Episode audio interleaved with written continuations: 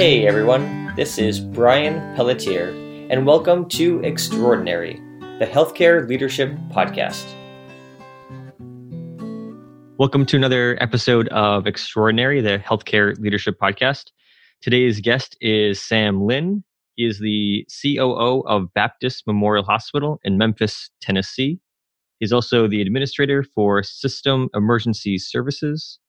He was previously the CEO for Baptist Memorial Hospital at Tipton and Baptist Cancer Center. Uh, he serves on the board of Tennessee Center for Health Workforce Development, as well as the Small and Rural Executive Council of the Tennessee Hospital Association. And without further ado, please join me in welcoming Sam Lind. Thank you, Brian. Happy to be here with you. So, one of the places I typically start off with was trying to get some history of how you got into healthcare and, and what uh, brought you into healthcare. It's a great question. I think that uh, everybody in healthcare has an interesting story about how they got here. Uh, my story starts with growing up in the southeastern United States when my dad told me to go get a job as a junior in high school. And my first job was as a um, working as part of a demolition team for a construction company here in Memphis. Uh, and after two months of working in the southern summer heat, I thought I need to go find something else to do. So I stumbled my way into a job as a pharmacy technician as I began my senior year of high school and really just fell in love with uh, trying to help people, but also how complex and challenging just working even in a small segment of the industry was. And so have really just pursued learning as much as I could from there before I eventually found my pathway into administration and have had um, incredible opportunities to learn from people and make an impact. So that's how I got here. Well, I'm excited to hear that you had your start as a pharmacy intern. Being a pharmacist, very exciting to hear that. Thank you for sharing. And uh, kind of transition a little bit to where you are now. Could you give me a little bit of history or a little bit of info on what Baptist Memorial Hospital is and and maybe some like the size, area, etc.? Absolutely. Baptist Memorial Healthcare has been around for over 100 years, started here in Memphis, uh, and was founded um, through joint efforts between the Southern Baptist Conventions of Mississippi, Tennessee, and Arkansas. And so over the last century, uh, we've really developed in, from the largest private hospital in the world into uh, one of the largest uh, nonprofit private health systems. And so now have 22 hospitals across about a 350 mile radius surrounding Memphis. And, um, you know, focus on serving patients in metro areas like Memphis or Jackson, Mississippi, uh, but also some of the smallest facilities you'd find uh, in Mississippi, Tennessee, and Arkansas.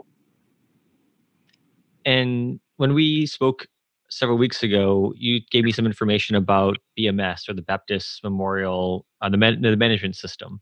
And uh, can you talk a little bit about what that system is? Sure. So I think that between the efforts of our um, Chief Operating Officer of Baptist Memorial Healthcare and some of the work and talent he's brought on, like Skip Stewart, who's the director around, uh, or the vice president now around performance improvement, we have developed um, and adopted a way to improve uh, the way we operate on a daily basis and the way we optimize processes and even optimize behaviors through the development of a management system. So you'll now hear that called the Baptist Management System. And that in, encapsulates a lot of things, but essentially, um, it it's about improving the work we do, um, optimizing the work we do, um, all the way to the front lines where we're where we are empowering our staff to make those changes to create the best experience and outcomes for our patients. And so all of those aspects of our management system support that final goal. And is part of that management system it incorporates lean or sort of the, the lean management system as well? We don't particularly dive into lean per se but there's certainly a lot of crossovers between the work that we're doing and what you would find in um, hospitals that are focused on lean concepts. Um, and so, you know, we utilize a lot of TWI or training within industry that focus on different things. Uh, you'll, you'll hear words like job relations, job instruction, job methods. And those different tools are utilized to help us design processes, train on those processes, and even in the case of job relations, how we talk to and uh, interact with each other as uh, stakeholders within our company. We use those things on top of other buzzwords that you often hear, like Kaizen events or um, Toyota Kata, for example, uh, to really support and develop, um, again, processes and behaviors that allow us to eliminate waste, like you would in a lean methodology, and find our way towards, again, optimized processes. So the the TWI, the training within industry, you talked about job relation, job methods, and how is that different than setting up a job description? So it's a little bit different in that, um, for one, a job description really kind of gives you a broad overview. And as everybody knows, the last line on any job description in healthcare is always other duties as assigned, right? right. yeah, and we all live in that world every day. Uh, but what TWI does is it creates a standardized way um, to carry out different tasks. And so we're building muscle, we're building repetition, uh, we're building expectations in a way that we're able to get very detail oriented because we know that in our business where we're not creating widgets as as you often hear people say in healthcare, we're not creating widgets. Every person is unique. You have to develop repetition and muscle memory for the base foundation activities that need to occur so that you can preserve your critical thinking capacity for caring for the person that's staring right back at you. And so having these tools like job instruction, for instance, has a very uh, prescriptive way we go about training on anything from placing an IV to drawing blood. So anytime we want to change a process, tweak a process, or train on a new process, there's a multi-step method that we use that our staff are very accustomed to. It's very comfortable. We ensure we provide them with all the information they need, not just on the how, but also the why of each step. And so we're able to do that in a very effective, consistent way uh, that allows for um, them to become more than proficient, become experts in these things, um, and then also allow them to to maintain critical thinking capacity uh, to focus on other unique aspects that might come up in their daily work. And you had also mentioned a little earlier about kata boards or kata of the kata. And can you talk a little bit more about what that is too?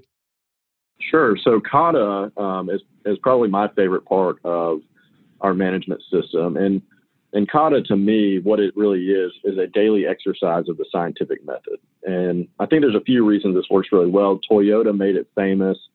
Um, there's a great book, Toyota Kata, that's a, a great introduction to how all of this works. And it's interesting. Our teams, you find them using it not only in their offices, uh, but at home with their kids to help their kids become more consistent at cleaning their rooms, for instance.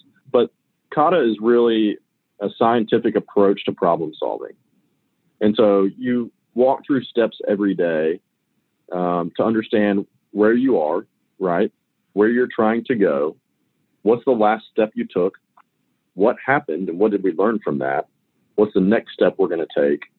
What do we expect from it? And when can we come back to check and see how we did? So essentially, you're just applying a consistent thinking pattern a consistent exercise of that thinking pattern. It may be a daily basis, it may be three times a week, it may be once a week, depending on whatever project you're working on. And really taking small steps where failure is perfectly fine and accepted and expected in most cases to try to get to more optimized ways of doing things and achieving whatever the goal may be. Now, when you deploy kata boards, um, as the visual tool to support kata practice throughout the organization, you're also going to find yourself uh, with a lot of work going on in a lot of different areas. And so you heard me mention kata the kata as a way for those of us in the C-suite and senior leaders to really ensure that we're not just deploying leaders saying, here, here's your task, here's your goal. By the way, think about using kata. Good luck uh, we draw that back in an organized fashion and weekly review each kata, and we talk about not have they achieved their goal and uh, what's their obstacles that they're running into to achieving their goal. We're talking about, talking about developing people and developing the teams and leaders that are working on the different kata projects. And we talk about what do they need? Are they are they missing um, certain training that might help them uh, implement a new way to move forward? Um, are they do they have the right people involved? Do they have the right coaches involved?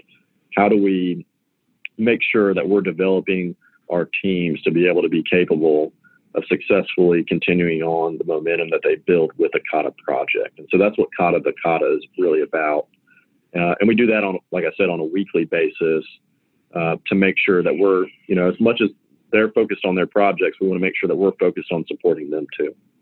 So it sounds like there's a big shift in how you're approaching the scientific method. And so what have you found as some of the the challenges that you had to overcome as you're implementing something like kata?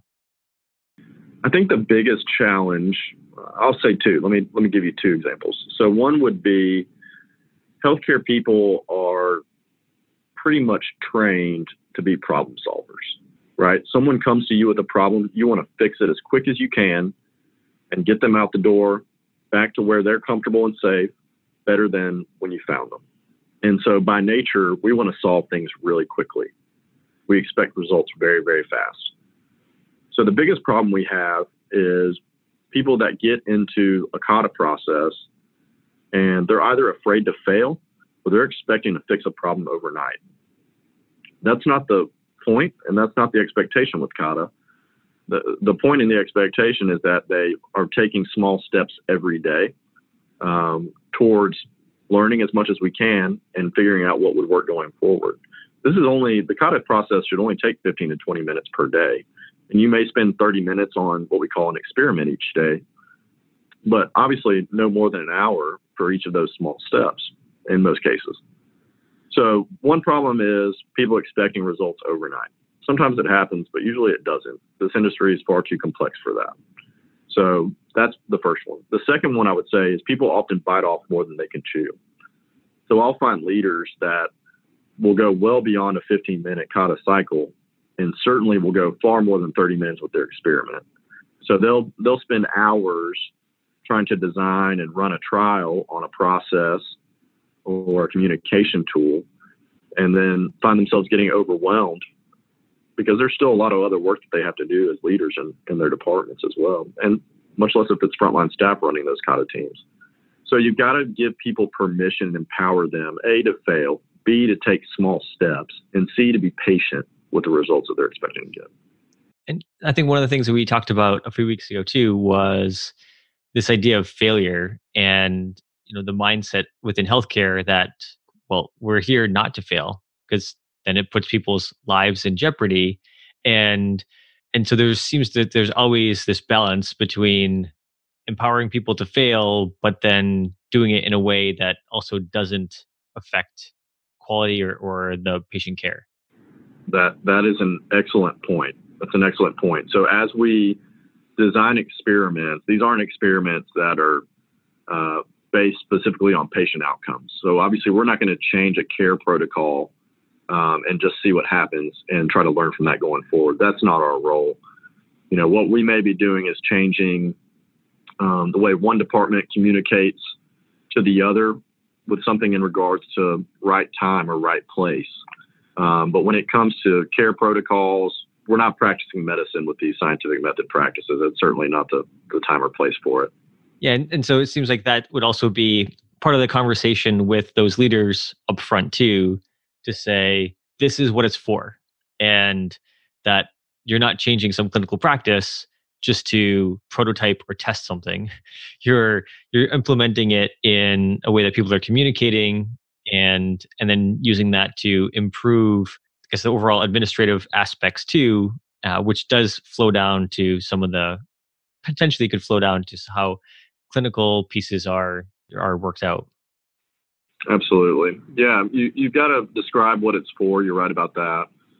Uh, and then you do. You have to encourage people um, to fail at these things because, as you mentioned just a minute ago, we're not designed that way. We're not trained that way.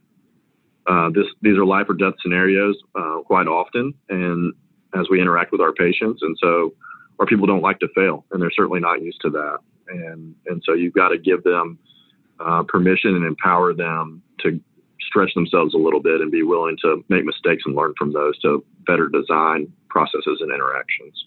So if we zoom in a little bit and look at you know maybe an example of a kata that that you have done could you share something that you have worked on and sort of maybe you know maybe a high level view but depending on you know how much time we have now we can kind of to zoom in a little bit on on that, that example so i think the most complex um, but also the most common kind of project you'll see in our system really revolves around uh, improving efficiency in the emergency department for the last five years we have monitored and measured our efficiency in the emergency department.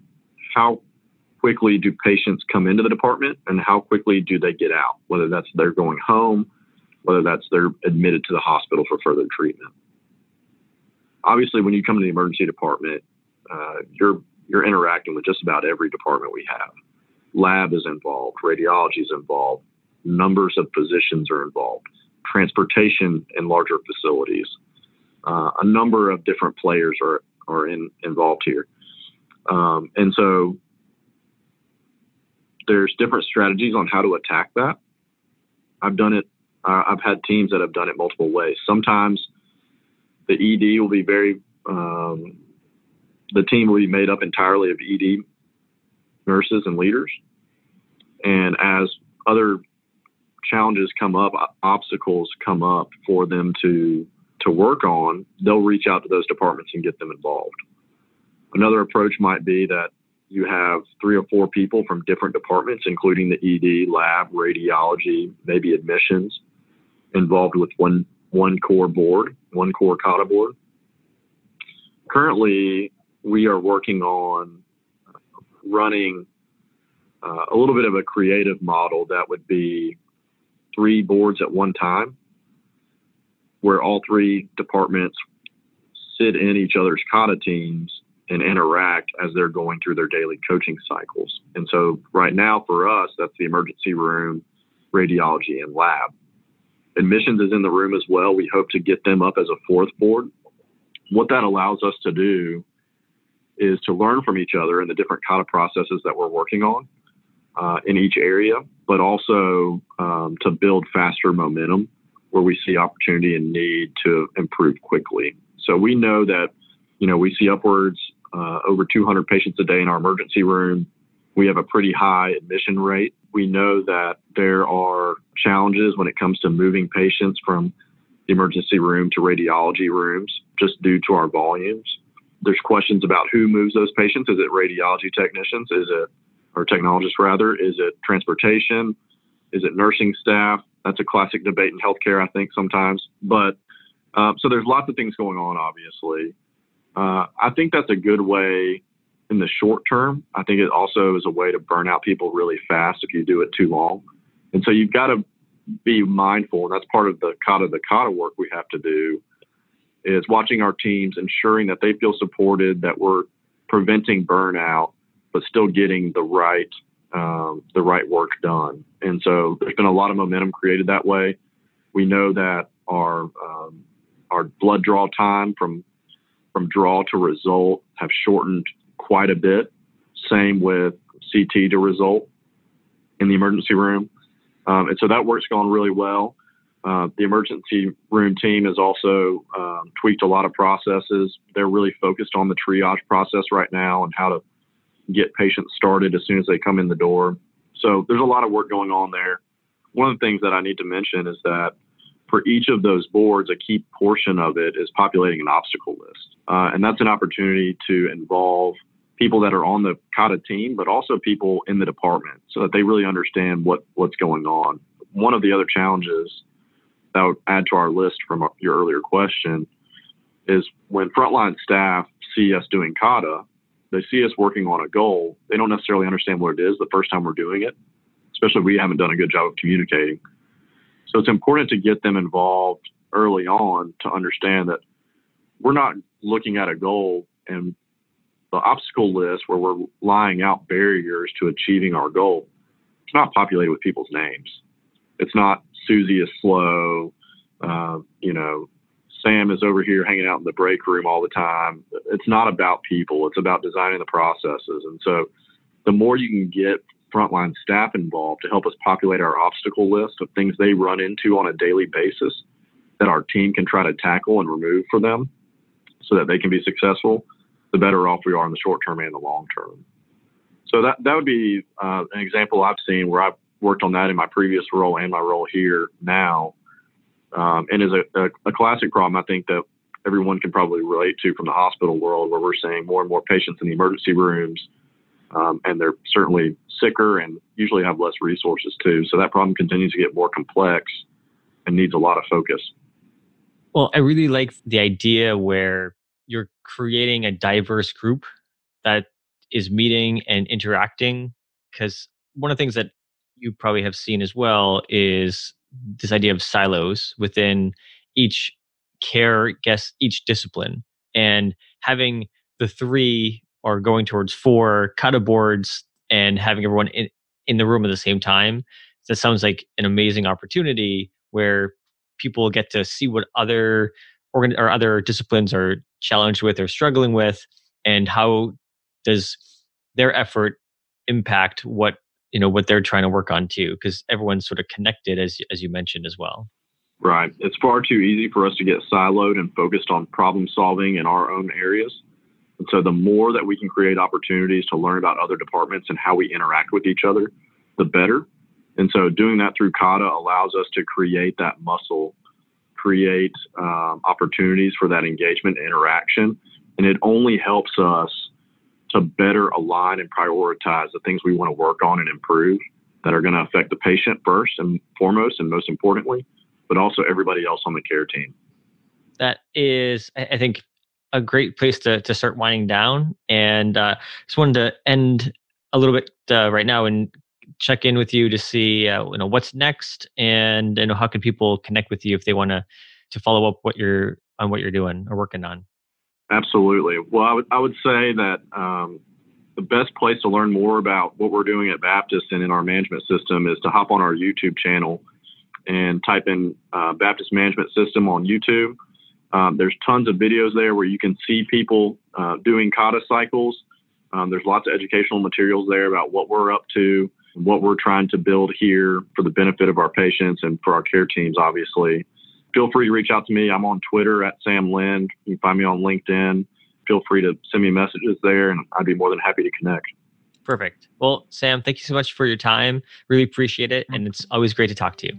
Thank you, Brian. My pleasure. That concludes our show. Thank you for listening, and more importantly, thank you for being extraordinary.